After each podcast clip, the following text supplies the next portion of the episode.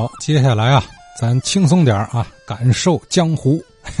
说起来，这江湖啊，最讲究的是论资排辈儿，讲究个拉帮结派啊，它也是结成一个利益共同体啊。为了跑码头啊，这个行业自保嘛。说到这儿，听友可能以为我这要播小四上周五留那扣子了，说相声界有一回清理门户大会，这听着像武侠小说里的事儿哈。哎，但是在这之前，我们先听另外一个江湖行当里的门户关系、传承关系，异曲同工。什么呢？就是著名武术名家韩木侠和形意拳的这个渊源关系。他从哪儿学的这个形意拳？当年作为周恩来总理的武术老师，教给总理的是形意拳吗？你看这个话题，由武术的门里人啊李英明先生给说道说道。呃，咱们这两天不是呃提这些天津这个武术界这些事情哈。前几天是前两天吧，有一个老师傅说这个，呃，周总理跟韩木侠学的这个武术，啊，说韩木侠教给周总理的武术是属于哪个门派呢？呃，因为韩木侠的学的是形意拳、八卦掌和少林拳，他应该传给他的是形意拳。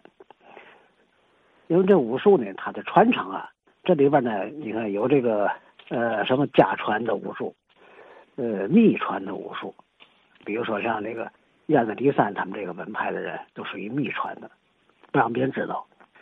家传的呢，就是现在这个点穴，段氏点穴拳，从那个云南大理那边传过来的。这个形意拳呢，有些人家说是从岳飞那儿传下来的。啊，根据武穆遗书里，岳飞的他那个脱枪维权，哎，创这么这一门功夫。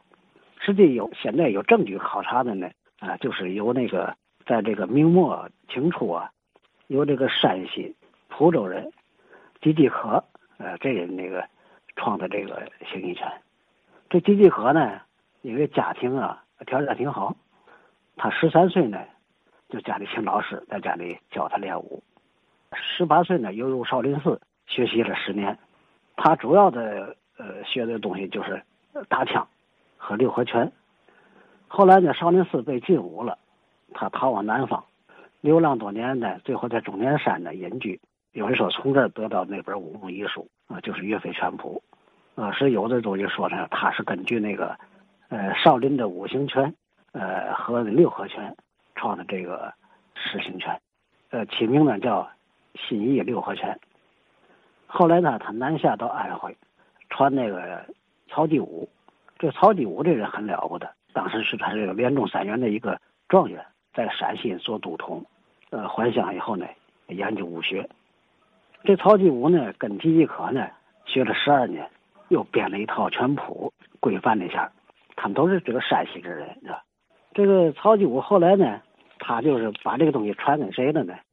呃，太古的这个呃戴龙邦，戴龙邦呢，他呢把这个这个新型六合拳呢，呃，主要传承给他的两个儿子戴文英、戴文雄和他的两个徒弟郭维汉、李飞宇。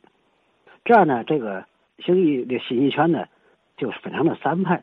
这个他这俩儿子在山西太谷呢，到现在呢，咱们管叫山西派形意拳。郭维汉呢，他们把那个和那谁呢，叫李什么那个。他把他传到这个河南去了，所以叫河南派。这李飞宇呢是咱们河北省深州人，他到深深州也回了老家呢，他把这个拳啊，呃，就发扬光大了。李飞宇啊，他是这个深州那个窦王庄人，名字叫李洛能，在我们老家呢都喊他啊，这个形意拳师爷是谁呀？叫李洛能，都喊他叫李洛能，实人叫李洛能。他呢。主要呢传了的有十个大弟子，因为他的徒弟太多了。呃，得意弟子呢就是刘奇兰和郭延生。这刘奇兰呢传的谁呢？就传到这个李存义身上。李存义呢在天津，都知道他是这个天津这个武术会的创办人和发起人之一。李存义呢，人家他们家人也挺出身那个挺富有，他人家是考的官儿他在天津哪儿呢？在天津汉沽这儿，港口啊，海关这儿。当巡检，搁现在来讲就是缉私队长吧。后来，呃，清朝那个闹以后他以后呢，他就不干了。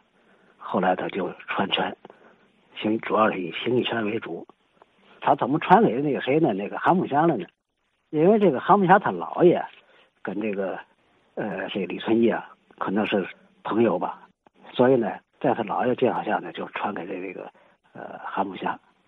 这个韩木侠呢叫韩提昌，他自幼也是习拳，后来呢跟着这个李存义以后呢，就学的他这个形意拳，后来呢又学的那个八卦掌，但不是打擂嘛？呃，打擂以后呢。出了名了，所以人家不叫他韩提昌了，就叫韩木侠。他呢，后来呢，应聘到这个南开大学啊，当这个国术老师。呃，在这时候可能是教给这咱们这个周总理。所以他这要是说了解他这个拳术里边，这武术界里边传承要清楚。